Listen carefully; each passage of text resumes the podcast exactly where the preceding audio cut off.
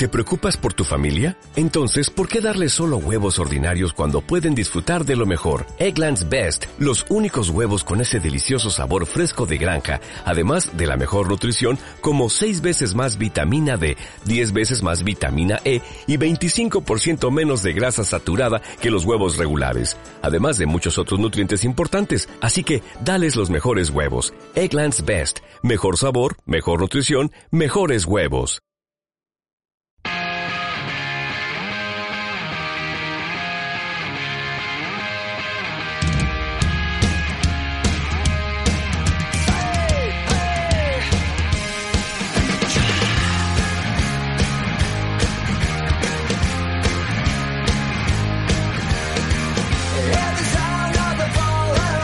¿Qué tal? Muy buenas, bienvenidos al Mayot Semanal, bienvenidos a una nueva cita con el ciclismo, como cada jueves, subiendo el podcast a nuestra página web, también a los diferentes canales, tanto en iVoox como en iTunes, en una semana donde estamos poniendo el broche a la temporada después de lo ocurrido en el Tour de Turquía y de lo que está aconteciendo en el Tour de Guangxi en China. No obstante, nosotros ya estamos enfocando la próxima campaña y es que el pasado martes, este martes, se ha llevado a cabo la presentación del Tour de Francia en el Palacio de Congresos de París. La próxima edición ya conoce su recorrido, ya conoce el itinerario que los corredores van a seguir desde el próximo 7 de julio hasta el 29 del mismo mes. A destacar los 21,7 kilómetros que va a haber de terreno adoquinado en la novena etapa, los dos bloques montañosos, sobre todo en los Alpes y en los Pirineos, y también la contrarreloj con dos cronos, una por equipos,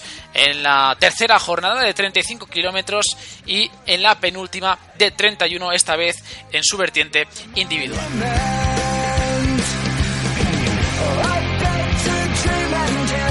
Desgranaremos, por lo tanto, todo lo ocurrido en el Palacio de Congresos de la capital francesa, donde, por cierto, se dieron cita varias de las personalidades del mundo del ciclismo, como es el caso de Chris Froome, del británico, el vigente campeón del Tour de Francia y de la Vuelta a España, que además accedió al escenario para recibir su tercer velodog de su carrera deportiva, o lo que es lo mismo, la bicicleta dorada, el premio, el galardón que se le otorga al mejor ciclista de cada campaña. En este caso, como no podía ser de otra forma, ganando dos grandes vueltas, el premio fue a parar para el corredor del conjunto Sky, que el próximo año en el Tour de Francia tendrá la oportunidad de entrar en el selecto club de los cinco, de los hombres que ahora mismo pueden presumir de tener un pentacampeonato en el Tour de Francia en su palmarés, como es el caso de Bernard ¿no? quien hizo entrega del galardón al propio Chris Froome, Jackson Kettil, Eddie Merckx y por supuesto nuestro querido Miguel Indurain. Más allá del tour, seguiremos hablando de fichajes, de los últimos movimientos dentro del mercado, entre los cuales destaca el de Fabio Aru, el del ciclista italiano que por fin ha formalizado su nuevo contrato, ya se ha comprometido con su nueva escuadra y vestirá los colores del Team Emirates la próxima temporada. Una formación de los Emiratos que además ha hecho una apuesta clara por las eh, grandes vueltas con los fichajes de Dan Martin, Alexander Kristoff y ahora del campeón de la Vuelta a España 2015, ya ex del conjunto Astana.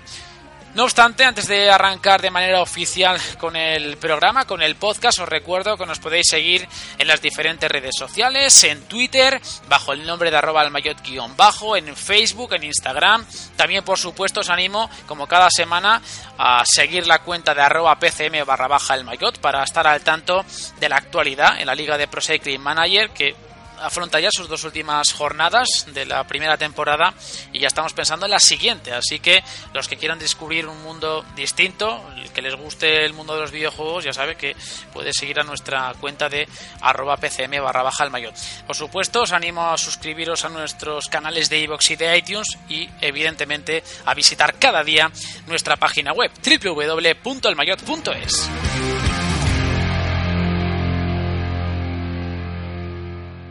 Presentamos ya a los contertulios, a los hombres que me van a acompañar en este podcast semanal. Alexis Roblería, muy buenas, ¿qué tal? De nuevo con nosotros, se te echaban falta, ¿eh? Hola Juan, pues sí, ya lo sé, ya, sí, has estado aquí llorándome para que estuviera, y, tanto. Vuelve, te echo de menos, ven, Y tanto, ven, y tanto. Pues vuelvo. Ya era hora, ¿eh? ¿Te has pasado Sí, tocaba, ¿no? Pero es que, Sí. claro, es que a ti te va más el fútbol y tal, te va, te va vamos un poco a darle patadas a un balón, entonces eso no se puede. con las manos, sí, a mí no, con las manos, tiene que ser. Soy más de balones. Mira, mira, por cierto, que está ya ahí, que tiene ganas de entrar, porque este hombre debuta con nosotros. Otro debutante sí que es cierto que lleva bastante con nosotros ya, desde hace ya bastantes eh, meses. Y, bueno, tiene ganas de entrar porque lo estamos escuchando ahí de fondo. Y además ha escrito varios artículos para, nuestra web. Viene de lo que es Entre Cunetas, lo que es la, la cúpula de, Entre Cunetas, que recordamos que hicimos la fusión allá hace ya eh, varios meses, y en este caso pues ha animado a entrar al programa. Alex Serra, ¿qué tal? Muy buenas. ¿Cómo andamos? Bienvenido. Muy buenas, pues aquí encantado de debutar y de eso, de unirme al proyecto, ¿no? Que tenía ganas y hacía tiempo que lo tenía en mente y por una cosa o la otra, pues no, pues eso, no podía grabar. Además tú eres muy, de debutar. eres muy hablador, ¿eh? Eso es bueno. muy hablador. Para la radio es muy bueno. Sí, sí. Bueno, aunque eso del castellano no me se da muy bien porque por tierras catalanas el castellano, bueno, ya sabes tú que cuesta un poco, ¿no? Pero bueno, ahí estamos. No hablemos de Cataluña, no hablemos de Cataluña, vamos a hablar de deporte, vamos a hablar de, ciclismo y vamos a dejarlo el resto de, temas porque es que si no, si empezamos a entrar ya en esas tesituras, no sabemos por dónde vamos a salir. Así que nosotros nos ponemos ya el mono de trabajo, les saluda Juan Martínez de Clavijo y arrancamos ya con esta edición número 26 del Mayor Semana.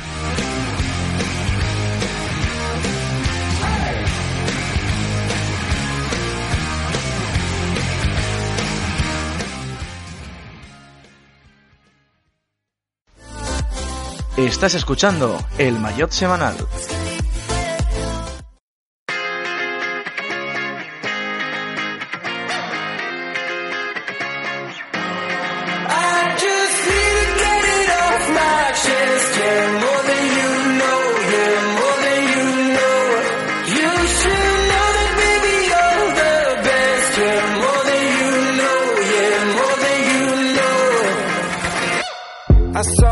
Empezamos ya de manera oficial, evidentemente no podíamos hablar de otra cosa que no fuese el Tour de Francia, el recorrido del Tour de Francia, porque prácticamente, ya lo hemos dicho en la entradilla, eh, vamos a echar el cierre, poner el broche a la temporada con el Tour de Guanxi, que se está disputando ya, es más, ha ganado ya la primera etapa Fernando Gaviria, y veremos lo que ocurre en las siguientes, porque se va a extender hasta el próximo 24 de octubre, también hemos vivido recientemente el Tour de Turquía, pero es que ya sabemos el recorrido del próximo Tour de Francia.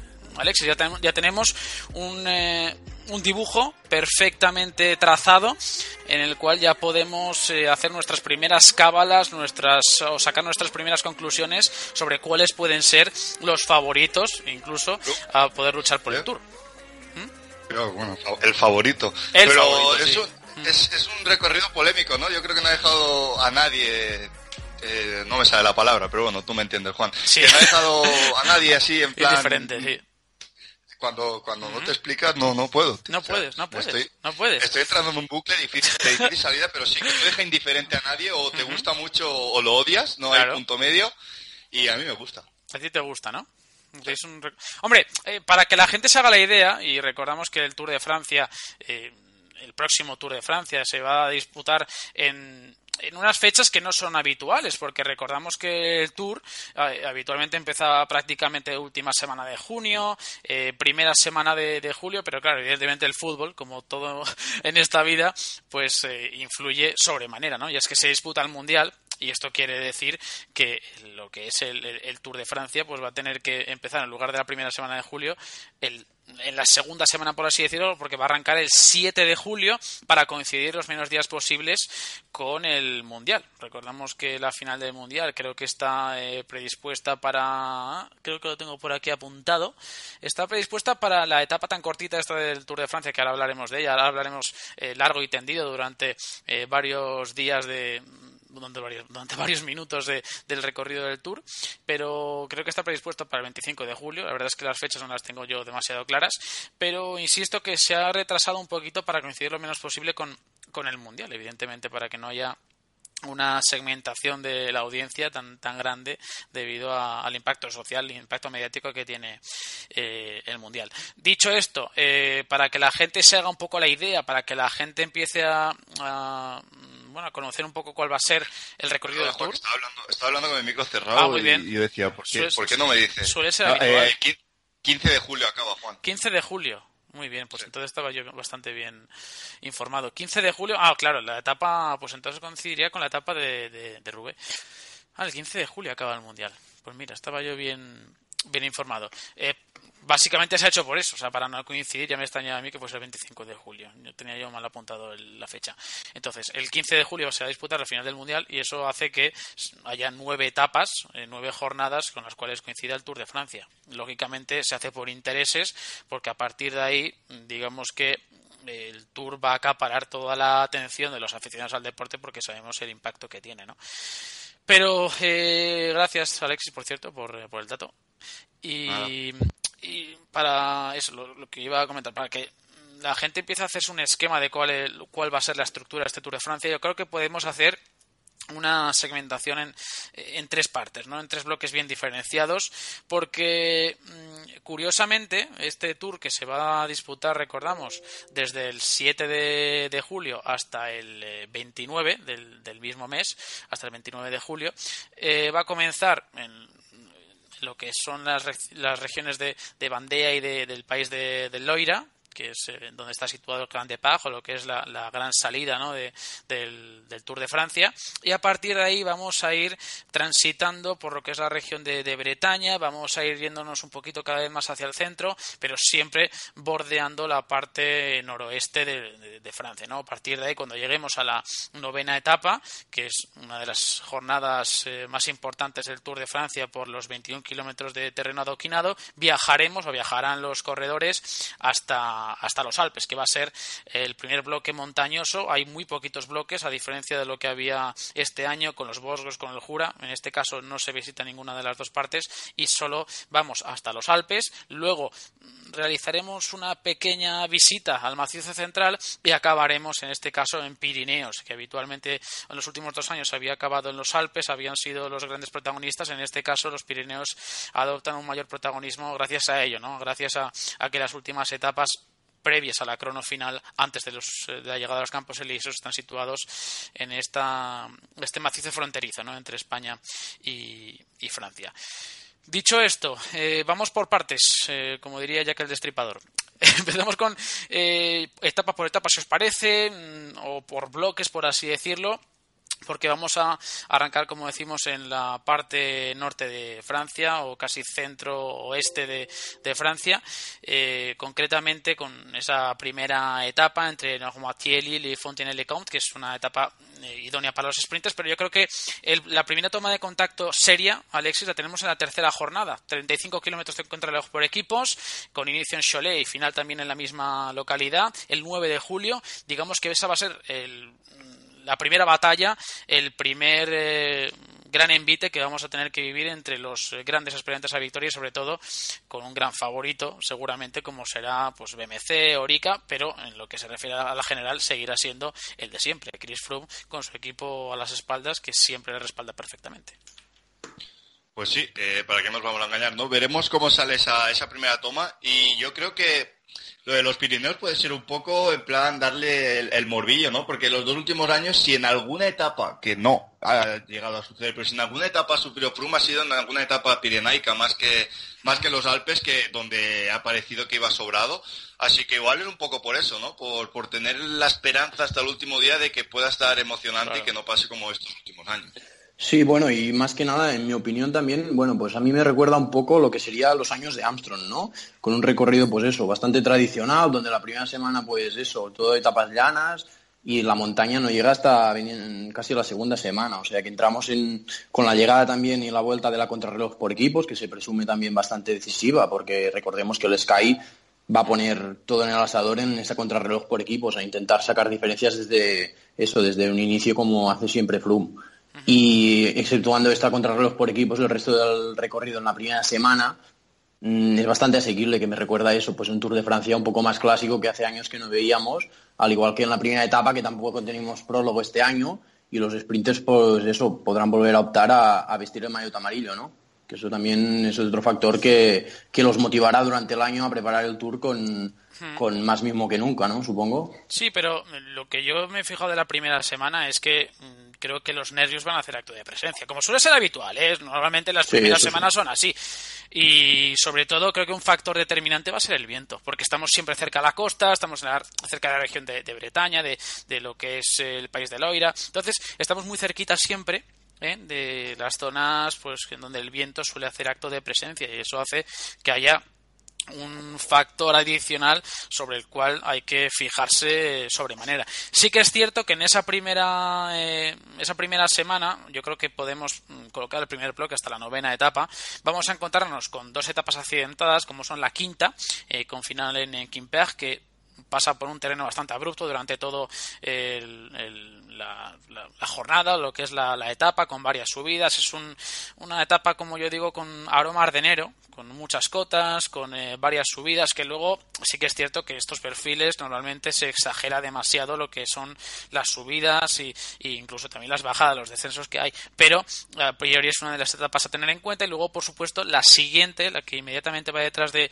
esta quinta etapa, que es eh, con final en Buc de Bretagne, que es una etapa bastante también heterogénea, con un terreno bastante interesante y donde ganó en su día Alexis Villermos, eh, no sé si lo recordáis, en aquella triunfo con los, con los colores de G2R, y va a volver a ese escenario, ¿no? Donde creo que también puede haber diferencias, es una cota bastante interesante, bien es cierto que en muchos casos, muchas etapas todavía no conocemos el perfil detallado, en otros casos sí, pero lo que son estas jornadas hay que tener mucho cuidado con eso, ¿no? Con, eh, con los cortes que se puedan formar, porque aquí, evidentemente, eh, Alex es vital la colocación en este tipo de cotas, es vital la colocación en este tipo de finales, donde son revirados, donde hay también eh, varios eh, grupitos dentro del propio pelotón, donde lógicamente el cansancio va a hacer acto de presencia e incluso tú puedes perder la rueda del de delante y si tú te metes en ese grupo y no eres capaz de, de, mm, de colocarte bien, de situarte bien en el pelotón, al final puedes incluso perder algunos segundos que,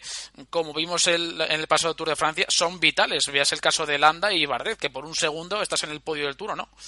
Sí, sí, sí, sin duda, eso está clarísimo, ¿no? Que, que, bueno, que la incidencia de los abanicos y del viento puede ser fundamental ¿no? en marcar diferencias. Ya vimos en otras carreras que los abanicos son tan más importantes que la montaña en sí, o sea que se presume en la primera semana más que decisiva de muchos nervios, que veremos si se salva sin caídas o no. Eso es lo más importante. Yo creo que es forma parte del ciclismo moderno, ¿no? O sea, últimamente creo que estábamos muy pendientes, ¿no? En los últimos años de lo que son las diferencias en la montaña, eh, los eh, bueno, las grandes etapas épicas y nos estamos dando cuenta que los tours, las vueltas, los giros se están ganando en terrenos que sí que es cierto que no solo eh, depende de ello, de, estos factores, ¿no? como es el viento, los abanicos, los descensos, eh, pero que no tiene tanta trascendencia lo que hagas en, los grandes puertos, ¿no? como puede ser Tourmalet, Obisque, Aldué.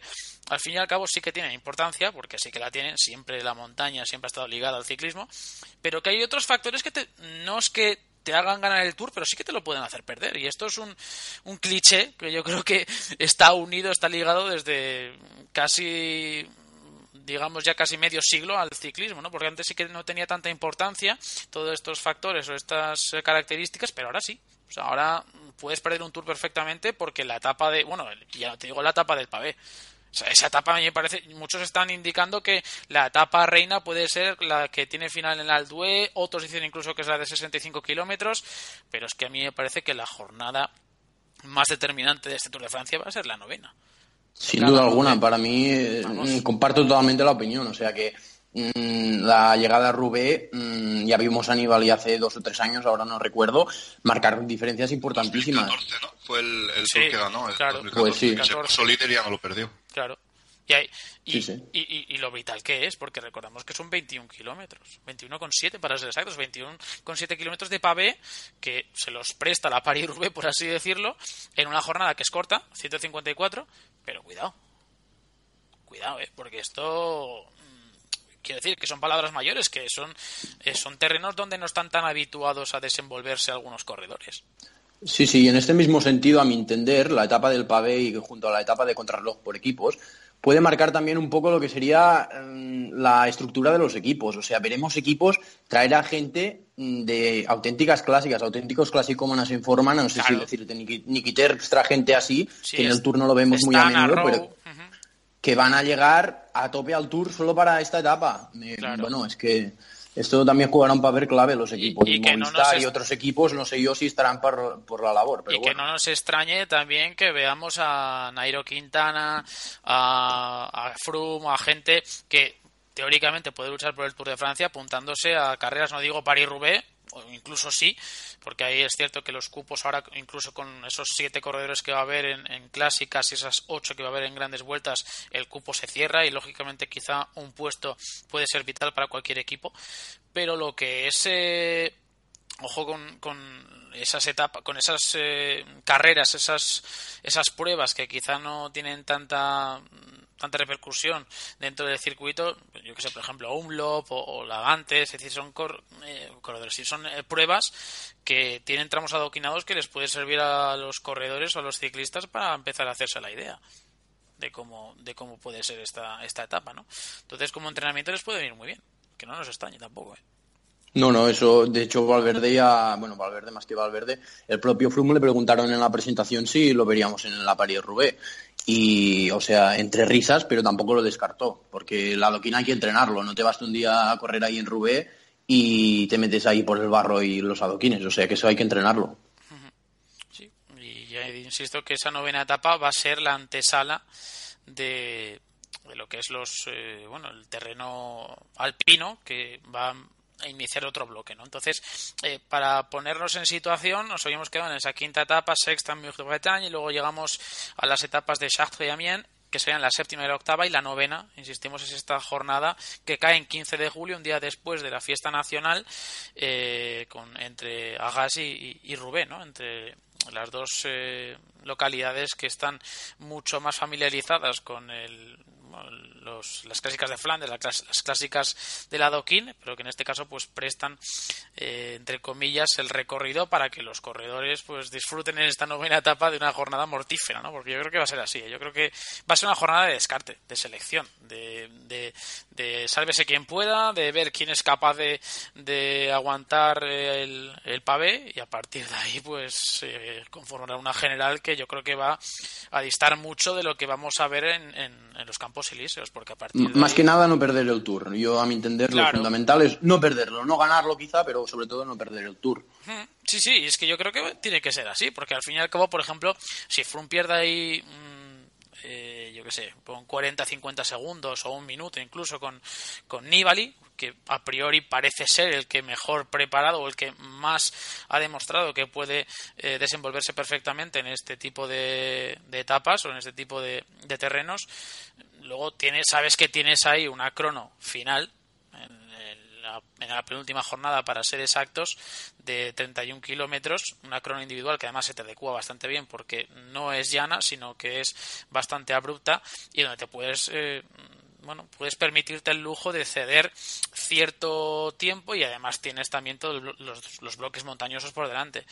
Luego ya si hablamos de gente como Nairo Quintana, eh, como Bardet y como corredores que quizá no son tan fuertes en esas lides, en la lucha contra el crono, ahí ya tienes que andar con pies de plomo y tener un equipo que le rodee, que le abrace perfectamente, porque es que esta etapa a mí me parece, insisto, para mí me parece la etapa reina. O sea, lo digo tal cual y sin pelos en la lengua, ¿eh? a mí me parece que es la etapa reina de este tour.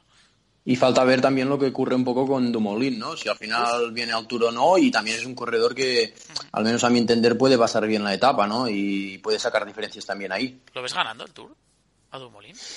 Yo ganando no lo sé, pero lo veo siendo el mayor rival de Froome, eso sin lugar a dudas. Es el único corredor hasta el momento que Froome no ha demostrado ser superior a él en la contrarreloj. Con el resto sabe que tiene la contrarreloj final que les puede sacar 40, 50 segundos a todos, menos a Dumoulin. Yo, yo, ahí discrepo un poco, ¿eh? yo tampoco, yo tampoco veo a, aunque Dumoulin pueda sacarle que 20, 30 segundos, yo creo que un día inspirado de Froome que tiene siempre en la montaña le puede dejar muy, muy atrás a Dumoulin. Yo veo más, eh, no sé, es que tampoco veo ningún rival así. bueno, para Quintana, los mismos. Pero Pardet y Quintana ya sabemos que siempre se la pegan luego en la contrarreloj, así que no sé, tampoco veo un rival claro, a no ser que alguien tenga el Tour inspirado, pero en la montaña. en la montaña es saque a Froome y tal, pero pero no sé, yo es que veo muy superior a Froome que a Dumoulin en la montaña. Y además ahora, ayer, precisamente compartieron tweets o empezaron a a, a, bueno, a tuitearse entre ellos, tanto Contador como, como Froome, y yo creo que Froome dio la clave en su, en su tweet. Porque, mm, digamos que Contador dijo, eh, bueno, Froome no lo va a tener tan fácil con este recorrido, y Froome le contestó, bueno, ahora voy a estar más tranquilo porque no te tengo a ti. evidentemente con tono humorístico, con, con, Sorna y el, buen rollo que hay entre ellos, evidentemente mm, extra deportivamente hablando, porque deportivamente, evidentemente, cada uno tiene sus, sus intereses, ¿no? Pero daba las claves, o sea, es que yo creo que al fin y al cabo eh, la inquietud es lo que pone nervioso a Froome. O sea, él le gusta tenerlo todo controlado, y cuando digo Froome, lo extrapola todo el equipo Sky. A ellos les gusta el orden, o sea, que, que no haya sobresaltos, que no haya dudas, que no haya movimientos inesperados. Eso yo creo que es lo que descuadra a Sky. Y en ese momento, yo creo que el único capaz hasta ahora de, poder, no sé si realmente desmantelarlo, pero sí eh, inquietarlo, era contador. Que sí, que luego eh, mm, podría salirle o no sus intentonas y sus ataques llegaban a buen puerto, pero realmente el único eh, que era capaz de, de, eso, ¿no? de desestabilizar un poco la tranquilidad o el sosiego que había en Sky en los días de, Tour era, era contador. Sí, pero a ver, aunque nuestro compañero queridísimo Miguel Triviño agradecería estas palabras, la realidad es otra. La realidad es clara de que, de que Froome, a mi entender, en los cuatro tours que lleva, no ha tenido rival directo, directo de decir que lo había puesto en apuros. En ninguno. Por eso que Dumoulin es el único corredor que yo al menos veo y además tiene potencial todavía por recorrer con opciones de, de, toserle a todo el equipo Sky y a la Froome. No, sí, pero eh, mira, precisamente. Hombre, el año pasado, el año pasado decís un poco así, pero bueno, también tengo que sacarlo, ¿sabes? Que si no lo saco no es favorito, pero siempre tengo que sacarlo. Sácalo. Eh, solo lo pasó mal cuando, cuando lo pasó mal, quiere decir, fue por, por los ataques de Fabio Aru, más que por los de Contador, porque... El año pasado no, este. Este, este. si es que estamos hablando ya, Yo me he dado cuenta antes también, ¿eh? En pasado, ya lo en pasado, pero bueno, ¿me entendéis? Yo creo que lo pasó, solo lo pasó mal cuando, cuando se le iba y el que se le iba era Aru. Porque luego está claro que se hundió. Además, el equipo tampoco acompañó, se quedó muy solo, pero, pero se hundió bastante con los ataques de Aru. Las dos veces que lo pasó mal fueron por dos ataques de Aru. Que en uno el propio Aru luego lo acabó pasando mal, pero. Mm. Oye, ¿y Landa? ¿Qué queréis que va a pasar ahí? Landa, yo. Mm, o sea, bueno, no me atrevo a opinar yo porque eh, lo van a llevar al Giro, van a dar, a mi entender, un año más a Nairo mm, con la oportunidad del sueño amarillo, al menos le dan 2018 para intentarlo de nuevo, y si no en 2019, pues todo con Landa al Tour. Es que si no, Movistar se está equivocando. Sí, porque mm, ya lo ha dejado claro Quintana, ¿eh? Me dicho textualmente, voy a ser el líder del Tour. Y que no lo dude nadie.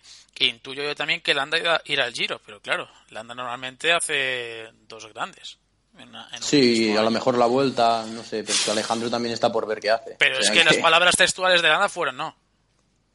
Yo me voy de Sky porque no quiero volver a ser el segundo de nadie.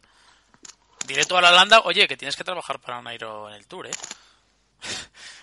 Sí, sí, no, no, eso está clarísimo. Claro, claro. O sea... yo, soy, yo, soy, yo soy Landa y contesto.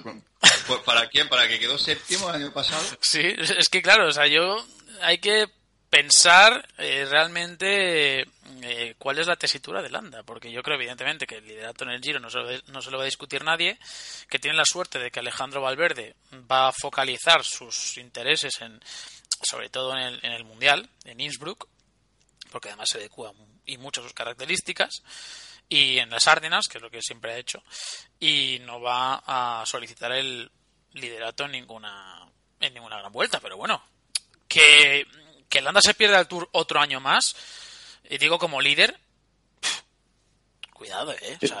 pero veremos, ¿eh? El año, el año Juan es largo, y tú lo sabes más bien que nadie y aparecen las lesiones, aparecen las caídas y el año es muy largo y los equipos tienen que reestructurarse de forma permanente. O sea que tampoco a noviembre ya un año vista. Claro, claro, es hacer cábalas y es hacer, yo creo que meter las cosas en saco roto. O sea, todavía no podemos sacar ninguna conclusión certera, pero bueno, ya veremos. Eh, y es más, a colación con lo que decía Alexis, y ahora enseguida seguimos con el recorrido, eh, tuve la suerte de poder compartir con él prácticamente todo el giro. Y creo que mm, lo que hablábamos de Dumolín va a depender muchísimo de lo que hagan con él. O sea, de, cómo lo inquieten, porque Dumolín ganó el giro, primero porque es un gran contrarrelojista y segundo porque supo tener el temple, la sangre fría para mm, ver cómo el resto se miraba entre ellos y, decía, bueno, ¿y ahora qué hacemos? ¿Ataco yo? ¿Atacas tú? ¿Nos relevamos? Porque es que yo creo que la etapa, no sé si te recuerdas, Alexis, de las, las últimas jornadas, las últimas etapas que, que, se estaban disputando de este Giro de Italia, eh, yo creo que se reflejó perfectamente cuál era la situación eh, de incertidumbre, de expectación que había entre sus máximos rivales. Es que sí que es cierto que yo creo que no se le eh, se le exigió demasiado, pero es que las llegadas en San Urlich, en, en eh, todas esas llegadas vimos que no fueron capaces de, de, desbancarlo y de y de bueno de quitárselo de medio básicamente porque no había acuerdo entre ellos. Y yo creo que esto también se puede extrapolar a, a, la figura de Chris Froome. Tú si no encuentras aliados o olvídate de, de el problema, el problema es que el problema es que Chris Froome bueno claro creía que lo decía al revés yo pues Chris Froome sus aliados los tiene los tiene detrás. Creía claro. que, se creía estar hablando al revés, en plan que necesitaba aliados Chris Froome para derrotar a Dumoulin y tal. No, no, no. Vale, no, nada, no, culpame, no, culpame. no, no, no, yo hablo de, de que eh, más criticando un poco la actitud de algunos corredores que son un poco eh, reticentes a, a, a formar a, alianzas, porque vimos eh, cómo actuaron Nibali, Quintana, eh, Pino, Zachary. No sé si te acuerdas que no había Sí, quórum. Había un momento en el que habían eh, habían conseguido abrir un hueco con, con Dumoulin y se miraban entre ellos como diciendo, ¿y ahora qué hacemos? Eh, ¿Tiras tú? ¿Tiro yo? Eh, claro, ese desconcierto al final favorece a- al que va líder porque él va a su él va a su ritmo tranquilamente y sabemos que Dumoulin no es, un- no es el mejor escalador, pero claro, si tú le das cuerda, él se va a agarrar, evidentemente. Sí, sí, que está claro que, bueno, como decían en la princesa Cisne de Disney, que las alianzas dan prosperidad y eso, eso sobre todo el ciclismo, pues debería empezar a entenderlo mucha gente, sobre todo si quieren derrocar a los grandes favoritos, porque, porque yo me veo que Landa este año en el Giro, como actúen igual que actuaron el año pasado en el Giro, se lo va a llevar, pero como, como andando, vamos. Claro. Si es que para descolgar a Froome tienes que encontrar aliados. Es que ya no solo a nivel individual, sino a nivel colectivo. Porque sabes que tiene un equipazo detrás. O sea, y, en este y con Dumoulin igual. O sea, no es un gran escalador como Froome. Sí que es cierto. Yo creo que vas a necesitar menos para, eh, mm, digamos, borrarlo de la general. Pero a Froome, vamos.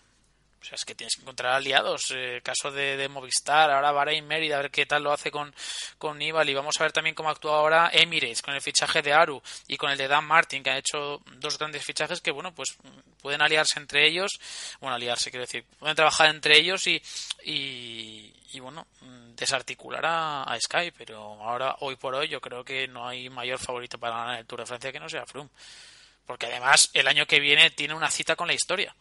Este año la tenía, pero es que el año que viene aún más, porque es que se puede meter en el club selecto de los ciclistas con cinco victorias en el Tour de Francia. Porque recordamos que una vez se ha eh, suprimido las siete victorias de, de Armstrong, mm, ahora ya simplemente se queda en el, en el club de los cinco. Sí, sí, sí, no, así es, ¿no? Lo que pasa es que Froome, mm, bueno, aunque mm, hay un factor que se tiene que tener en cuenta, que es el hecho de, de librar cuatro o cinco tours sin caída y sin incidencia. Eso es complicadísimo. O sea, Armstrong encadenó siete tours mm, ganando, sí, pero es que siete tours sin caerse y sin tener problemas. Esto Bueno. es complicado, o sea que no sé yo. Sí, pero bueno, es, es- a ver, yo tampoco aquí Y si se caía, y si se caía no le dolía.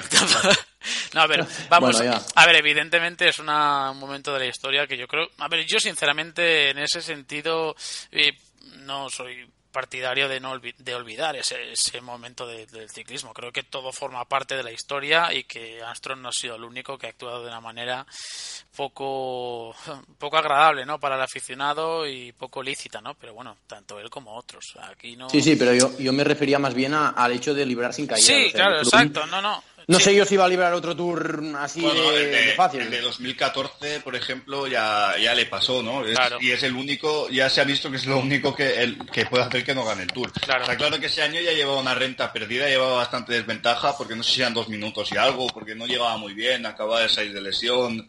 Sí. Eh, había pasado la etapa de Nibali, la famosa etapa del Pavés de Nibali, donde pff, se hizo lo que le dio la gana.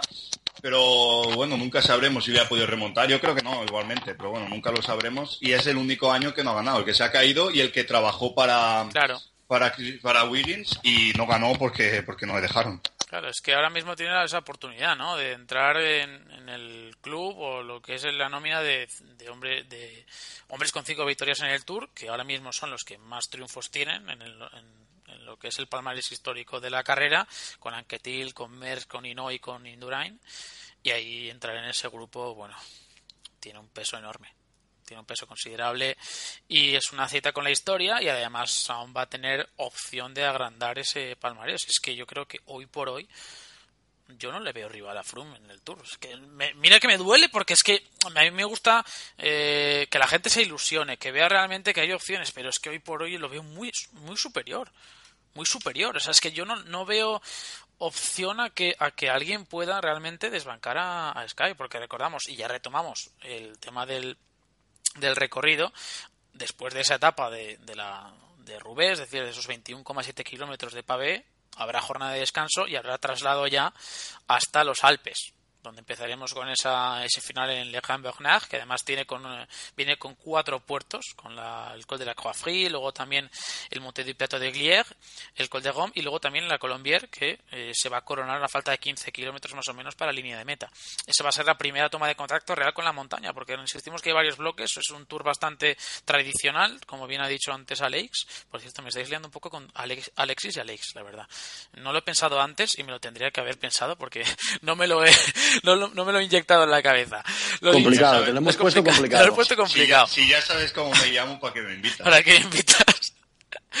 y luego, después de esa etapa en el Grand Bernard, llega la, el final en la Rosière, que es un final inédito. Y es un puerto de 17,6 kilómetros a 5,8 no está nada mal. Previo paso por eh, tres puertos también de bastante entidad, en Bissan, el, el Col du Pré y luego el Cormedie Roseland. Son tres puertos que son previos a la llegada a Rosier, que es una de las pocas llegadas en alto que hay, porque hay poquitas. Y luego ya la decimos segunda etapa. Sí, pero Juan, si me permites, en esa etapa, que tampoco lo comenta la gente, todo el mundo está hablando de la etapa de 68 kilómetros, pero la, que termina en la Rosier tiene 108, o sea que tampoco es un etapón largo y... Ahora hablaré, vamos a hablar eh, de la del 65 porque a mí, a mí de verdad, y lo, y lo voy a decir alto y claro, sin, y con, bueno, siendo consciente de que me pueden caer palos. A mí me parece una broma de mal gusto. Y a mí me gusta. A mí no me gusta. a mí también me gusta. A mí no me gusta. Yo ya lo he dicho, a mí me parece una broma de mal gusto. Son 65 kilómetros, me parece que es una distancia de cadetes. Eh, y a mí, no sé. Sí, pero, Juan, bueno, hablamos ya de eso, ¿no? Que lo demás ya. Hombre, no, no, porque antes, antes, eh, simplemente déjame recordar que la decimosegunda etapa es la de Aldué, que eso es importante, porque recordamos que además de, de Aldué, simplemente les ponen en el camino, bueno, dos tachuelas, ¿no? El col de la Madeleine y el col de la Croix de Fer. Dos, dos pasos que tampoco te crees tú que, que, canse demasiado, ¿no? Ir en bicicleta por esos dos puertacos, ¿no? Entonces, es una jornada muy dura, se sube por la vertiente habitual de Aldué con sus, curvas de herradura, las eh, mortíferas curvas de herradura, que parece que nunca acaba el puerto. Y ya después eh, pasaríamos, y enseguida llegamos ya a la etapa de la que quiere hablar eh, Alexis, porque después ya llegamos eh, al paso por el macizo central, por Valence y por Mende, esas dos etapas del 20 y el 21 de julio, luego la llegada a Carcassonne, que ya estamos llegando prácticamente a los Pirineos, jornada de descanso y después ya eh, nos enfrascaríamos en la etapa de Bañes de Luchon, que es otra de las jornadas importantes, decimosexta etapa entre Carcassonne y Bañes de Luchon, con esos tres puertos en la parte final, ese encadenado final, que además incluso pasa por, por lo que es la frontera española, es el único momento en el que pasa por el Col du Portillon, que es el que bueno, va a dictaminar el paso por, por nuestras fronteras y además se sube el Col de Porte d'Aspet, el Col de y el Col de Portillón, que además se corona a unos 11 kilómetros de la línea de meta en Baños de Luchon, que de nuevo pasamos a terreno francés. Y y otra etapa que termina en bajada, o sea que las bajadas un año más pueden volver a marcar un poco diferencias. Ya sabemos de Froome lo que le gusta jugar. Lo estamos haciendo así rápido también eh, porque luego cuando llegue el Tour vamos a desgranar con más tranquilidad lo que es el, recorrido. ¿no? Entonces, bueno, eh, ahora incidimos en las etapas importantes. Y luego ya Alexis, que estás inquieto por hablar pues, de esta etapa. Etapa, eh, decimos séptima, 25 de julio, es la innovación junto a terreno adoquinado. Es el final en el Col de Portet, que también Eh, dicen, lo han bautizado muchos, incluso el propio director de carrera, Christian Proudhon, como el nuevo Tourmalet. Es un puerto de 16 kilómetros al 8,7%, pero antes pasamos Peiraguts y el Col de Vallegonasset, así que dos puertos en una etapa muy corta de 65 kilómetros. El puerto, por cierto, el de el Col de Portet, que eh, se va a coronar a 2.215 metros de, altitud, que no está nada mal. Así que, em, digamos que sería la Chima Copy, ¿no? si lo comparamos con el. Eh, creo que sería Chima Copy si lo comparamos con el, con el Giro, que ya sabéis que es la, eh, la denominación que se atribuye al puerto de mayor altitud, ¿no? En, en el Giro de mm. Italia. En este caso, pues sería este Col de Portet, que es inédito pero que, bueno, son 16 kilómetros al 8,7, que no está nada mal.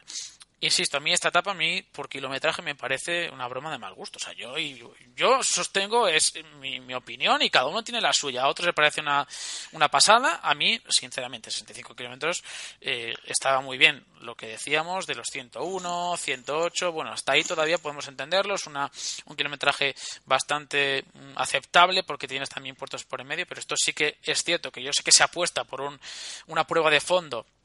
Eh, al 90, 100% durante un periodo prolongado, que yo creo que es lo, que se intenta con estas etapas, pero es que a mí 65 kilómetros, y empezamos ya si queréis el debate sobre esta etapa, mm, me parecen de verdad irrisorios. Es lo que pienso y cada uno tiene su opinión. ¿eh? Pero Juan, pues yo, yo lo que digo es que sí, 65 kilómetros son muy pocos, pero si la, si la organización consigue que los 65 kilómetros sean a fuego, a muerte, será la, una de las mejores etapas del Tour, porque yo creo que sí, 65 kilómetros es poco, pero ¿cuántas, ¿cuántos kilómetros competitivos hay de media en una etapa del Tour? No, habrá más de, de 40, 45 en los que, y, me he pasado, donde voy con 40. Igual hay los últimos, cuando es una etapa montaña, los últimos 20 son los que empiezan las hostilidades, y la organización consigue que estén dándose torta a los favoritos 65 kilómetros, nadie hablará de lo corta que es, sino del éxito que sería. Sí, sí, yo estoy totalmente de acuerdo con Alexis, ¿no? También opino exactamente lo mismo, que las etapas cortas ya hemos visto en los últimos años el espectáculo que dan, ¿no? Y, también destacar que llega un poco tarde, ¿no? Porque con el gran animador de carreras y de, etapas cortas como es Alberto Contador y ha retirado, pues sabe un poco mal, ¿no? Que, esta etapa no la pueda disputar un, luchador nato, ¿no? Él mismo lo ha dicho, sí, sí. Él mismo lo ha dicho que, que en qué momento lo han puesto, ¿no? Justo cuando se retira él. No sé, a mí sinceramente, y también lo vas un poco en dónde está situado en, en, la, lo que es la carrera, ¿no? Eh, además después de una etapa de montaña, como es la de Mañez de Luchón, te llega este además dos días después del día de descanso. Quiero decir que no me cuadra, o sea, no me cuadra, sinceramente. Es una etapa que creo que está mal encuadrada en el recorrido y a mí no sé, no me acaba de gustar. Luego además tienes una etapa donde entre comillas vas a poder descansar con la llegada en Po y luego ya tienes la etapa de, entre Lourdes y Lagruns, que es precisamente donde se pasa el Tourmalet, el Tourmalet de verdad, evidentemente no este nuevo Tourmalet como ha bautizado Proudhon. Además pasas el Col d'Aspen, el Col de lo diré de, de que es el previo a la que es la subida al Obis por el Col de Sulor. ¿eh? Ese encadenado que lleva hasta el Coldovisc y que luego ya baja a falta de 20 kilómetros hasta la Ruins, que va a ser el final de la decimonovena etapa. No sé, yo creo que está mal emplazado además. Y luego ojalá me calle en la boca, porque a mí estas cosas, Alexis, ya que es lo que me gusta, que me calle en la boca.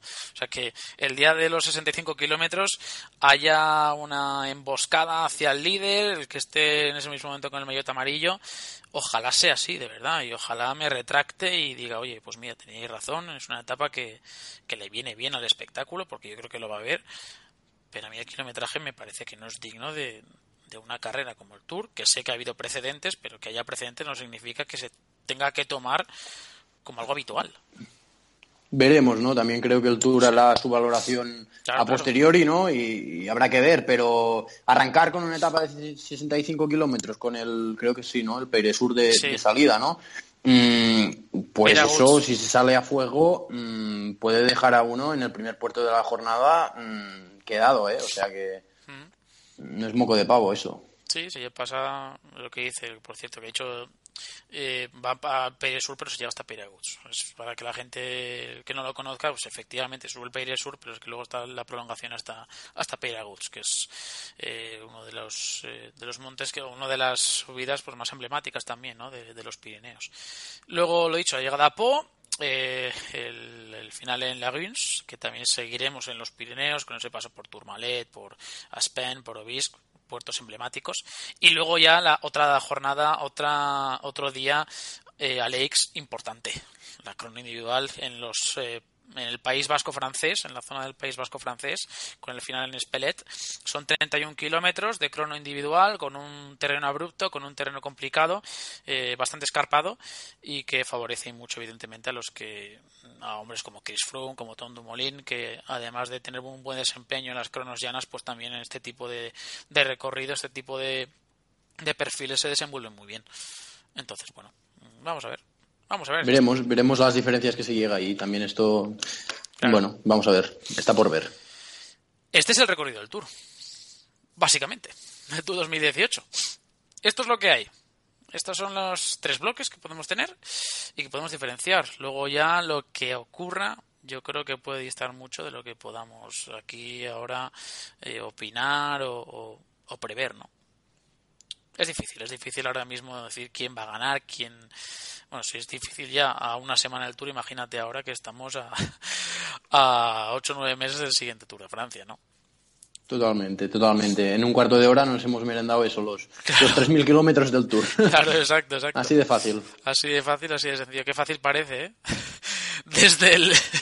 Desde el desde el ordenador, desde lo que es la radio, todo es mucho más fácil, ¿no? Hablar y aquí yo creo que también hay que hacer un pequeño inciso, ¿no? Aquí que la gente no se olvida que aquí somos eh, tres compañeros mm, que se ponen delante de un micro y empiezan a hablar, ¿no? Y luego ya mm, cada uno puede decir lo que quiera e invitamos incluso a la gente a que lo hagan en los comentarios.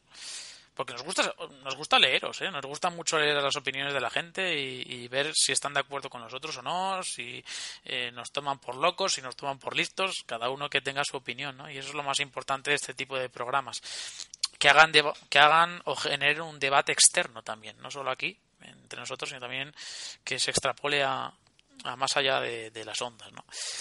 Pero bueno, eh, esto es el recorrido del Tour de Francia. No sé si queréis comentar algo más, algo en plan resumen, algo que aglomere todo lo que es el, recorrido. Si no pasamos ya a repasar los fichajes, pero creo que poco más se puede decir, ¿no, Alexis, de lo que hemos comentado ya.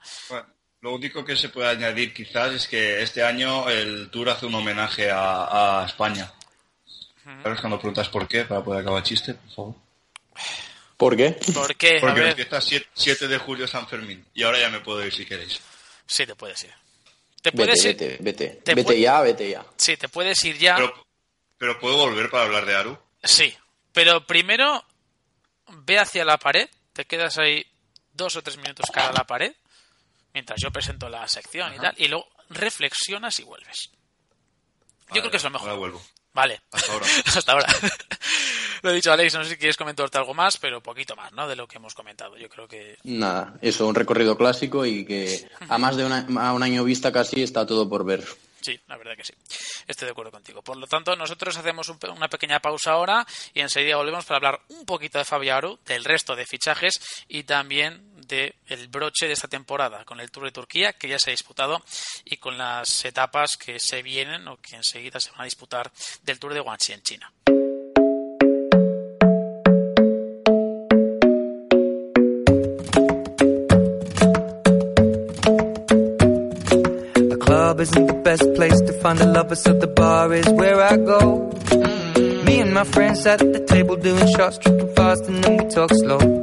Arrancamos ya con este tramo final del podcast semanal, de este Mayot eh, semanal, como todos los jueves, eh, subiendo nuestro podcast para que la gente lo escuche, donde quieras, cuando quieras. Ay, por cierto, que no he hecho spam, no he hecho spam antes. Eh, estamos muy cerquita de cerrar nuestra liga de Pro Cycling Manager. por cierto, que es importante decirlo. Novena jornada este sábado. Mm, recordamos que hay 10 en total y que con muchos grupos por resolverse. Para aquellos que no sepan lo que es la, la Liga de Pro Cycling Manager, es eh, bueno, pues un, campeonato, un torneo que estamos haciendo online entre varios jugadores y la verdad es que eh, la tasa de participación está siendo muy muy buena, muy notable y estamos llegando casi al final, estamos casi eh, dando los últimos pasos, el último sprint del torneo y ya sabéis que esta es la primera temporada, va a haber segunda temporada, vamos a abrir el plazo de inscripción para que la gente se, se sume, recordad que hay premios, hay premios también, que los resultados de esta primera temporada van a ser eh, determinantes ¿no? para eh, distribuir las eh, divisiones en la segunda temporada.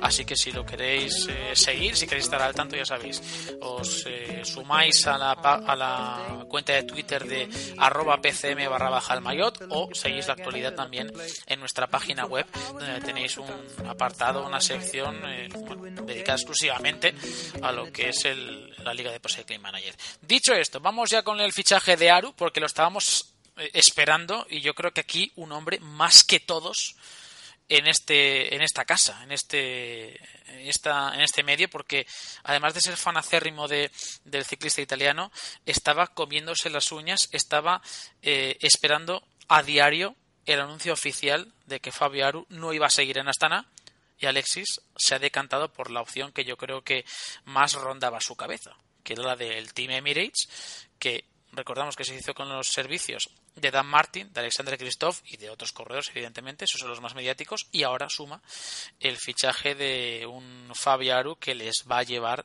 de nuevo o de mejor dicho, que les va a llevar por primera vez a situarse en las posiciones nobles de la tabla. Sí que es cierto, eh, te digo, de una gran vuelta, sí que es cierto que con Menges tenían cierta participación, cierta presencia, pero lógicamente no es lo mismo tener, con todos los respetos, a Luis Menges que a un hombre que ha ganado la Vuelta a España con Fabiano y que ha sido podio en el, en el Giro de Italia. Así que mm, es un salto de calidad, para el equipo. Ya lo dieron con Martin y con Christoph y ahora el fichaje de Aru, que yo creo que era eh, la última incógnita eh, de dimensiones eh, importantes, considerables, que nos quedaba por resolver, ¿no?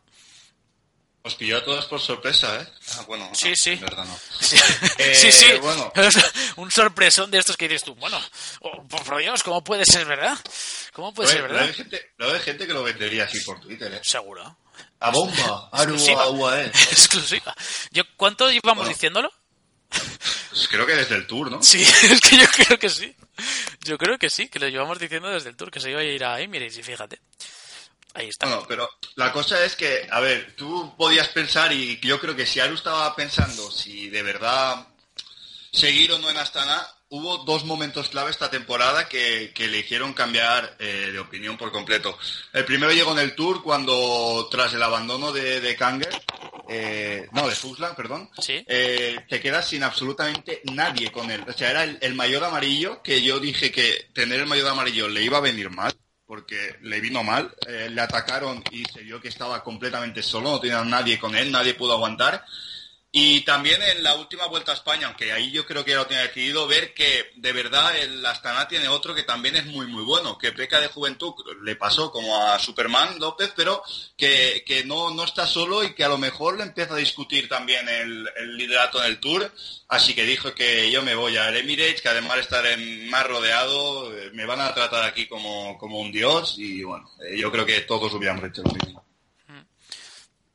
Alex. Veremos, ¿no? Veremos, ¿no? En mi opinión hay dos bloques de análisis, ¿no? En este fichaje. Uno que es Astana, que no sé muy bien a qué juega, que supongo que juega sus cartas a Superman, ¿no? Para los próximos años. Sí. Pero que en dos años ha perdido, no olvidemos, a Aníbal y a Aru. O sea que, aunque se ha reforzado con Omar Fraile, Jan Hirt y gente buena, en dos años ha perdido gran parte de, bueno, además del trágico accidente de Scarponi, ¿no? Pero ha perdido mucho potencial Astana. No sé muy bien Vino Kurov, no sé si espera ganar más vueltas por etapas, pero con Superman es su única opción. Y luego está eso, el, el, Emirates, ¿no? que el fichaje de, de, Dan Martin y Rui Costa, pues bueno, son interesantes junto al de Christoph, pero a mí, en mi opinión, me dejan mis dudas acerca del bloque del equipo, ¿no? Un equipo que, que, no hemos visto nunca trabajar en bloque, o sea que no sé si en un año lo van a, a saber hacer. Porque recordamos que los fichajes hasta ahora de, de Astana son Cornielsen, Vilela, Hugo Hole, Omar Fraile, Omar Fraile Jan Gir y luego también el fichaje de, Vino Astana Motors, que es el, el kazajo de turno, Gidic. Eh, y luego Team Emirates eh, ha, fi- ha firmado ya a Christoph Martinaru, Sutherland, Bistrom y Ryabushenko, ¿no? Eh, son buenos, eh, buenas incorporaciones, ¿eh? insisto, las de Emirates, que yo creo que poquito a poco va haciéndose su sitio en el pelotón internacional. Y Astana, pues me da la sensación de eso. Yo creo, perfectamente yo creo que lo ha mm, resumido Alex, que es que, mm, salvo Miguel Ángel López, que imagino que irán todos a una con él en las grandes vueltas, es que se está perfilando como un equipo de, de cazaetapas, porque sí que es cierto que en ese aspecto van sobrados. Entre Fraile, Lutsenko, eh, Kanger, incluso Fuchsland, que también evidentemente va a estar ahí en la lucha por las grandes vueltas. Eh, pero Debris, Cataldo, Luis Le, Cornielsen, Luis Le también, efectivamente. No sé, raro. Eh, la cosa es que, eh, ¿por qué se fue Nibali? Pues porque era el momento de Aru. ¿Por qué se va Aru? Porque es el momento de Superman. Y el año que viene que va, se va a ir también. Claro. será el momento de, no sé, de, de Pello Bilbao. Es que no, no sé, no sé muy bien lo que, lo que está haciendo tampoco el, el Astana, como bien ha dicho Aleix, pero es que tenías dos corredores que habían ganado o sea, grandes Ah, vueltas. que eso no lo puede decir cualquier equipo. O sea, yo creo que hay pocos equipos que pueden decir tengo en el roster ahora mismo dos corredores que hayan ganado grandes vueltas y los has dejado, o sea, los has dejado y también se habrán querido de ellos, pero se te han ido los dos de un plumazo, con menos de un año de distancia. ¿Tiene, ¿Tiene peor equipo el año que viene Astana que el, que el actual? ¿Qué buscas? Si buscas ganar etapas, pues igual el no tener un líder fijo eh, le viene bien. Si buscas estar o llegar a algún podium de alguna gran vuelta, yo creo que no. O sea, que tiene peor equipo. O sea, tú. Hombre, Miguel Ángel López. Yo creo que a Miguel Ángel López todavía le queda un poco de, de madurez. ¿eh? Sí, en la vuelta se le vio que, que al final con ganas de gustar tampoco Claro. tampoco te llevas la etapa, ¿no? Eh, es lo que le pasó en, al- en un par de ocasiones. Pero bueno, eh, está apre- aprendió, Claro. ¿no? Yo creo que está ahí para aprender. Ya lo dijo Chávez también, ¿no? Que la- la- el trompazo que se pegó en el Tour pues le servirá para Claro. otros años. Así que bueno, puede servirle también a, a Superman. Claro, y además recordamos que Superman, bueno, ya entra en el top 10, ha ganado dos etapas que ganó en, en, en Sierra Nevada y en, y en Calar Alto. Y eso se dice pronto, es decir, ganar dos etapas en una gran vuelta dice mucho de- del potencial que tiene este hombre, ¿no? Pero sí que es cierto que yo creo que para pelear por una gran vuelta todavía le queda un pasito grande, paso grande y subir un escalón bastante alto, ¿no? Pero bueno, a mí lo que me extraña de, de Astana es eso, ¿no? Que, bueno, están apostando por la juventud de Miguel Ángel López, eh, que sí que es cierto que tiene ahí un valor seguro, como es Fuslan, porque es un ciclista que siempre te va, te va a rendir. Y teniendo en cuenta que este año va a ser el, o el año que viene va a ser el primero en el que se va a implantar la regla de los siete corredores y de los ocho en grandes vueltas, eh, mm, me imagino que la tasa de, de plantilla será menor y que habrá trascendido bastante en la, en la conformación, en lo que es la- el diseño de la plantilla, pero bueno. Pese a todo, yo sigo viendo a Astana un poco superior en conjunto como equipo A al Emirates. Emirates, ¿eh? Sí, en mi opinión sí, porque además Emirates, con eso que dices tú, que son ocho corredores, tiene que aprender a gestionar el hecho de llevar, supongo que vamos a llevar a Christoph Altour Sí. y a Aru. Eso sí no llevan también a Dan Martin. Y sumado a que yo no veo a Rui Costa trabajando, no para Aru, sino para nadie, no sé cómo se gestiona esto dentro de un equipo. Claro, o sea Rui que Costa. esto... Claro, mm, es que esto lo veo un problema yo, ¿eh? En Emirates, o sea, mucho gallo en Sí, porque, recordamos que Christoph evidentemente se va a llevar a, a hombres como va a quedar a hombres como Bistrom y quizá como como Langen Eh, luego también vamos a ver cómo, cómo lidias con eh, casos como por ejemplo el de Jan Polak ¿no? que también es un corredor que bueno ten- va a ten- tiene su jerarquía ¿eh? es un corredor que Recordamos que en este Giro de Italia es cierto que no te van a dar el liderato, pero Jean Paul ya ha ganado do- dos etapas en el, en el Giro de Italia. Es un ciclista de 25 años, muy jovencito, y que además este año estaba a punto de meterse en el top 10 del Giro. Eh, son corredores que, que también van a querer pisar bastante fuerte y, y no digo que vayan a discutir el liderato ni a Christoph ni a Aru, pero que sí que van a querer hacer ruido, ¿no?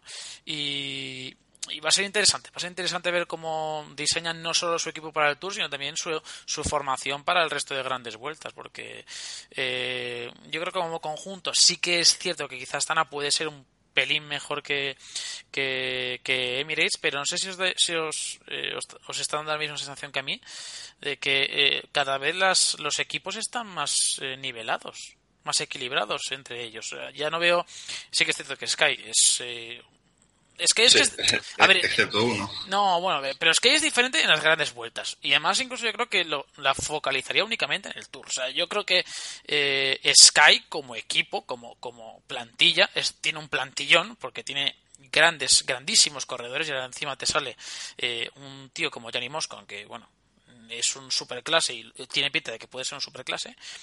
Pero a mí me da esa sensación, como que poquito a poco se van estabilizando y hay más igualdad de verdad. O sea, yo creo que ya. Pero yo, yo, quiero, yo quiero hablar también de, Juan, de lo que estabas comentando, de, que hasta no está un poco por encima de, del Team Emirates, que sí, en, principio puede parecer que sí, también es verdad. Pero, pero yo quiero, quiero certificar que estamos hablando en el, en el hecho de que el, el Team Emirates pues no, no funcione como equipo. Eh, si no funciona como equipo, pues sí, probablemente hasta un pelín por encima. Pero si consiguen encajar las piezas del Team Emirates, Team Emirates tiene bastante mejor equipo que hasta ahora mismo. Que, hay que ver las dos, las dos variantes. Si, si consigue que, imagínate que Rui Costa le da por trabajar, pues ahora quiero que un compañero mío gane el Tour.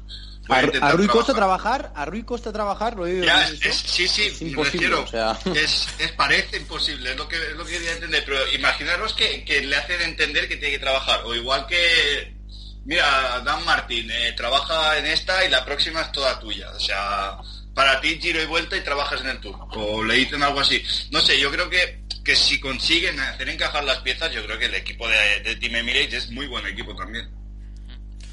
No sé, eso además daría también para un podcast adicional, ¿eh? El tema de analizar todas las plantillas de todos los equipos. para uno, para, para dos, tres y cuatro podcasts si hace falta. Ya ves. Mm, sí, porque imagínate si empezamos ahora a analizar el equipo de, de Bora, del Loto Jumbo, de Katiusa. Catiusa, otro, eh. Tela, eh. Catiusa, tela, eh. Otro que, del cual, se, ahora que he hablado así deprisa y corriendo de ellos, tela también, eh. Para los próximos años, sí que es cierto que tiene hombres como Max Bus Smith y, bueno, Marcel Kittel, eh, nuevas incorporaciones como Marcel Kittel, como Tony, bueno, Tony Martin del año pasado. Sí, eh, Zakarin que también puede sacar las castañas de fuego, pero bueno, otro equipo que tela, ¿eh? Hay algunos corredores, hay una formación que, también está acusando bastante eh, la retirada de Purito, todo lo que han sido eh, hombres como Dani Moreno que les han dado tantas alegrías y que ahora la verdad es que poquito a poco han ido decayendo, ¿no? Pero bueno, es lo que hay, es lo que hay.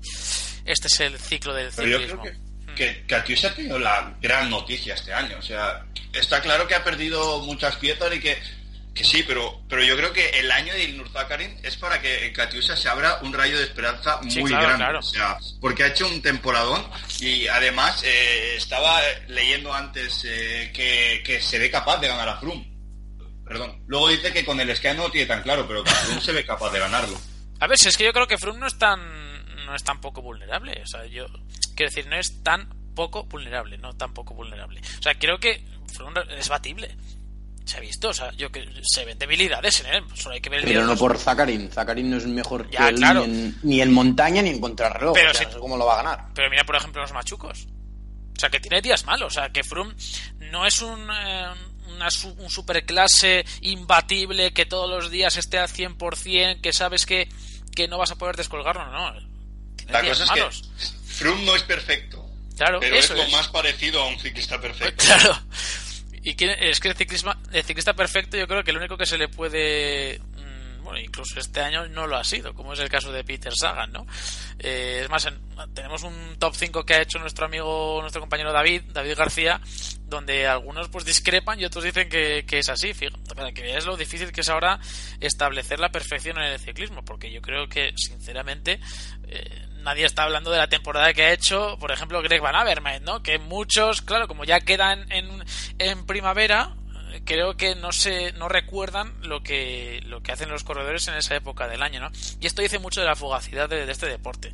Y esto es un tema también muy bonito para, para hablar de, que eh, los triunfos, los logros perduran en, la, en, los anales de, de la historia, perduran en la en los libros, en, los, en, los, eh, en las estadísticas, pero en la mente de las personas yo creo que eh, no perdura tanto, ¿no? Eh, lo que es el, el, el, resultado, la victoria, el podio, no perdura tanto, ¿no? Y esto dice mucho también de, de cómo se estructuran los equipos, de, de, de, qué viven esos, esas escuadras, de si te estás fijando en lo que ha hecho este chico hace dos o tres años, no, te fijas en lo que ha hecho en el pasado más inmediato, ¿no? En lo que has hecho esta temporada. Entonces... Sí, pero es, es, más o menos estoy, estoy muy de acuerdo contigo por el hecho de que de que los logros son más valorados por el nosotros del futuro que por el nosotros actual.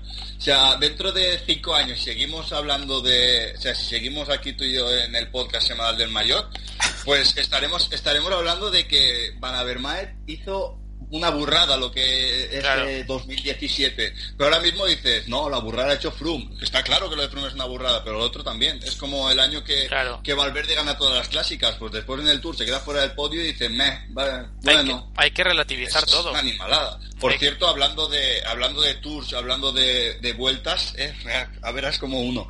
Eh, Richie Porre está de vuelta también. O sea, se nos había Mira, pasado, a mí por lo menos se me había olvidado por completo. Sí, después de lo que le ocurrió, pues después de la lesión que tuvo el pobre.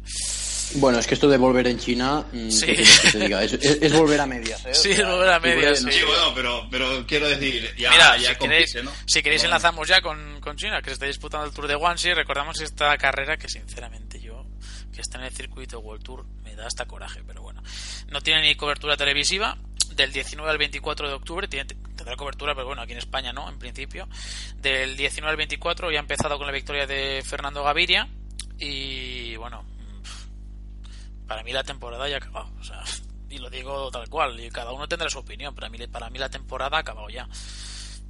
Porque creo que sí que en el tour de, de Guangxi, que es en, China, creo que sí que es cierto que, que hay una buena nómina de, corredores, hay, hay un- una buena Starlist, pero también por intereses. Lógicamente estás en un, en un lugar eh, donde seguramente al patrocinador le interese estar, porque es un lugar muy mediático, estás en Asia, y bueno, pues eh, corredores, por ejemplo, como Darío Cataldo, que está liderando a, Astana, luego también hombres como Michael Matthews, como Landa incluso, que también está, va a ser, va, va a ser digamos, el último eh, trabajo que vaya a hacer Landa Sky, Groenewegen, Colbrelli, Mollema, Gaviria, Kelderman. Bueno, A Landa lo han hecho volver, ¿eh? A Landa yo digo que de ganas de volver pocas. Lo que pasa es que le han hecho complementar el calendario. Claro. Pero, por, pero porque por intereses, por lo que hemos dicho. Sí, no, bueno, claro. intereses, intereses comerciales. Es que evidentemente el Tour de Guangxi es un buen escaparate, eh, básicamente porque estás en Asia. Bueno, de hecho China. vuelve hasta contador, ¿no? En un criterium de por ahí. Sí, dos, dos criterios, sí. Y el, bueno, uno en China o es en Hong Kong. No tengo duda. Creo que es uno en Hong Kong y otro en Japón. No lo sé, ¿eh? La Japan Cup seguro. Pero. La Copa de Japón, que es donde vuelve precisamente Richie. Mira, voy a- voy a mirarlo donde exactamente. eh, no sé si es en Hong Kong o en China. Tengo mi duda. Pero vamos, que esto de correr en China a mediados de octubre, ya lo vimos en el Tour de Beijing, que también fue Pro Tour, creo, y que es un absoluto fracaso. Bueno, que, que los intereses que tú China. quieras, pero a nivel deportivo y, y carismático es, China, China, ¿eh? es de risa. China, China. Sí, en China, perdón, China, sí sí. que es. No, no, no, sí que, no, que tenía razón, digo que es en China. Ah, vale, vale. Sí. Es en. eh, es, bueno, eh, realmente es eh, el, tour, el Tour de Francia Skoda China Criterium. es como se llama. Tour de Francia Skoda Ch- China Criterium, que es el 29 de octubre. Y luego el Criterium de Saitama, el 4 de noviembre. Ahí es donde va a estar contado esas dos carreras. En el de China, a priori, va a estar también Froome. Eh, luego no sé si va a estar o no Froome en el de Japón, pero bueno, lo que sí que es seguro es que en el de Shanghai, en el de China, va a estar junto a Froome, Alberto Contador, el 29 de octubre y el 4 de Un noviembre. enfrentamiento. ¿eh? Sí, ¿O no? Eh, para cerrarlo. Sí, el último, ¿no? supongo. No sé. Creo, o no sé si Froome. Estoy aquí viendo la noticia, porque.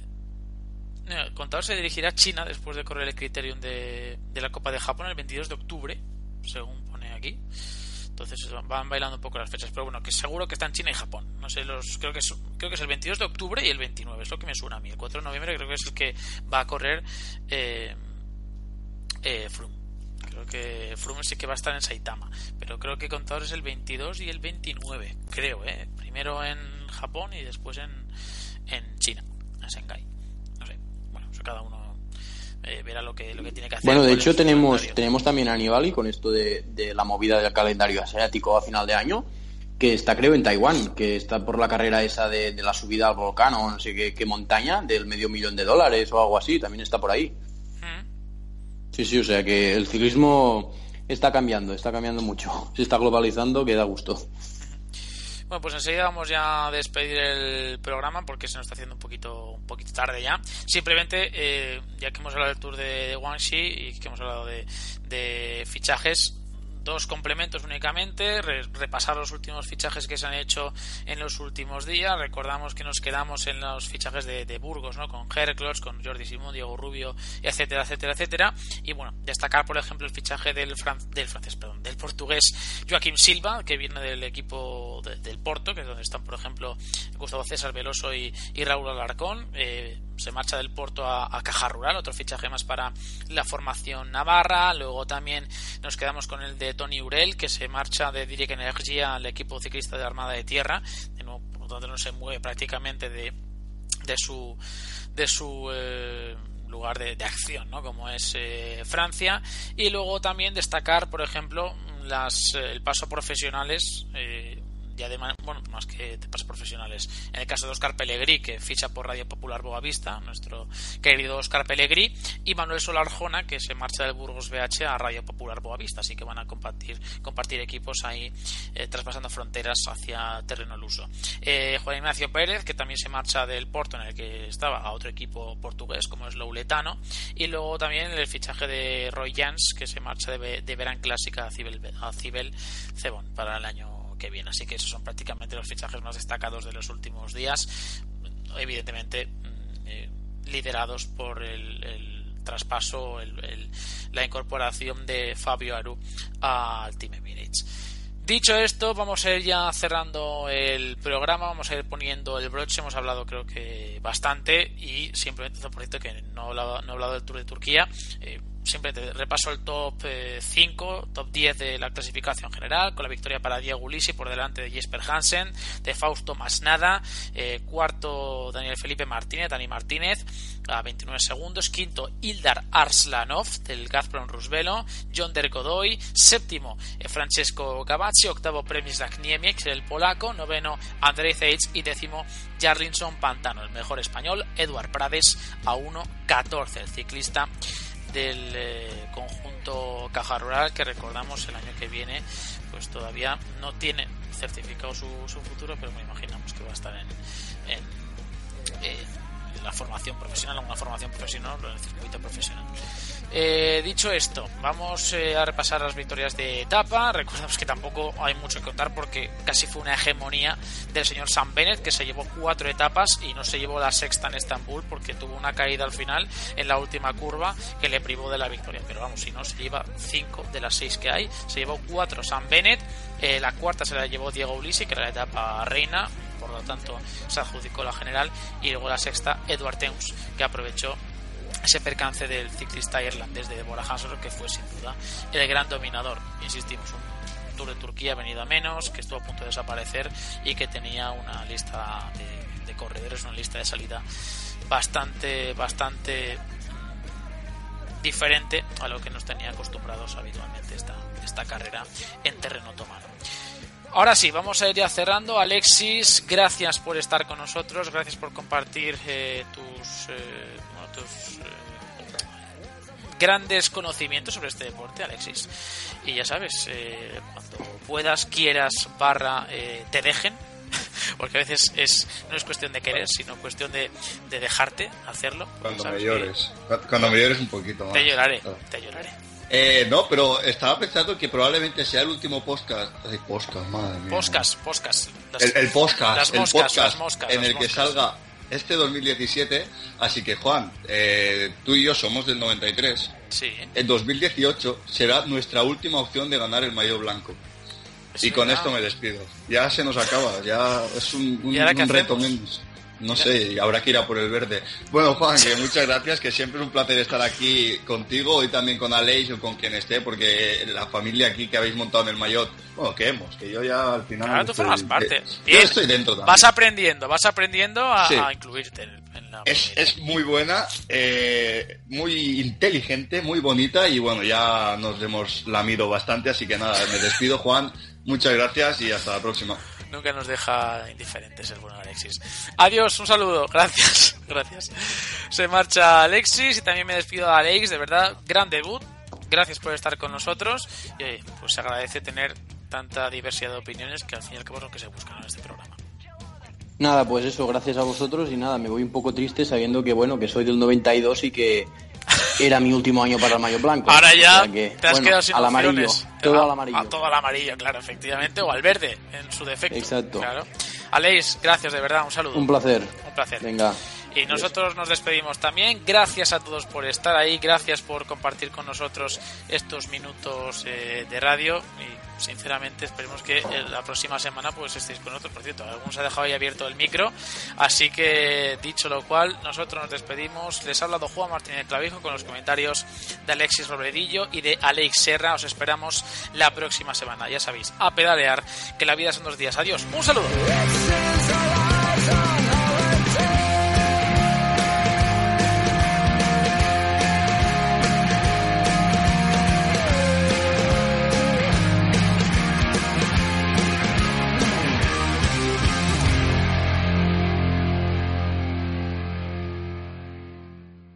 ¿No se merece tu familia lo mejor? Entonces, ¿por qué no los mejores huevos? Ahora, Egglands Best están disponibles en deliciosas opciones. Huevos clásicos, de gallina libre de jaula y orgánicos de Egglands, que ofrecen un sabor más delicioso y fresco de granja que le encantará a tu familia. En comparación con los huevos ordinarios, Egglands Best contiene la mejor nutrición como 6 veces más vitamina D, 10 veces más vitamina E y el doble de omega 3 y B12. Solo Egglands Best. Mejor sabor, mejor nutrición, mejores huevos. Visita egglandsbest.com para más información.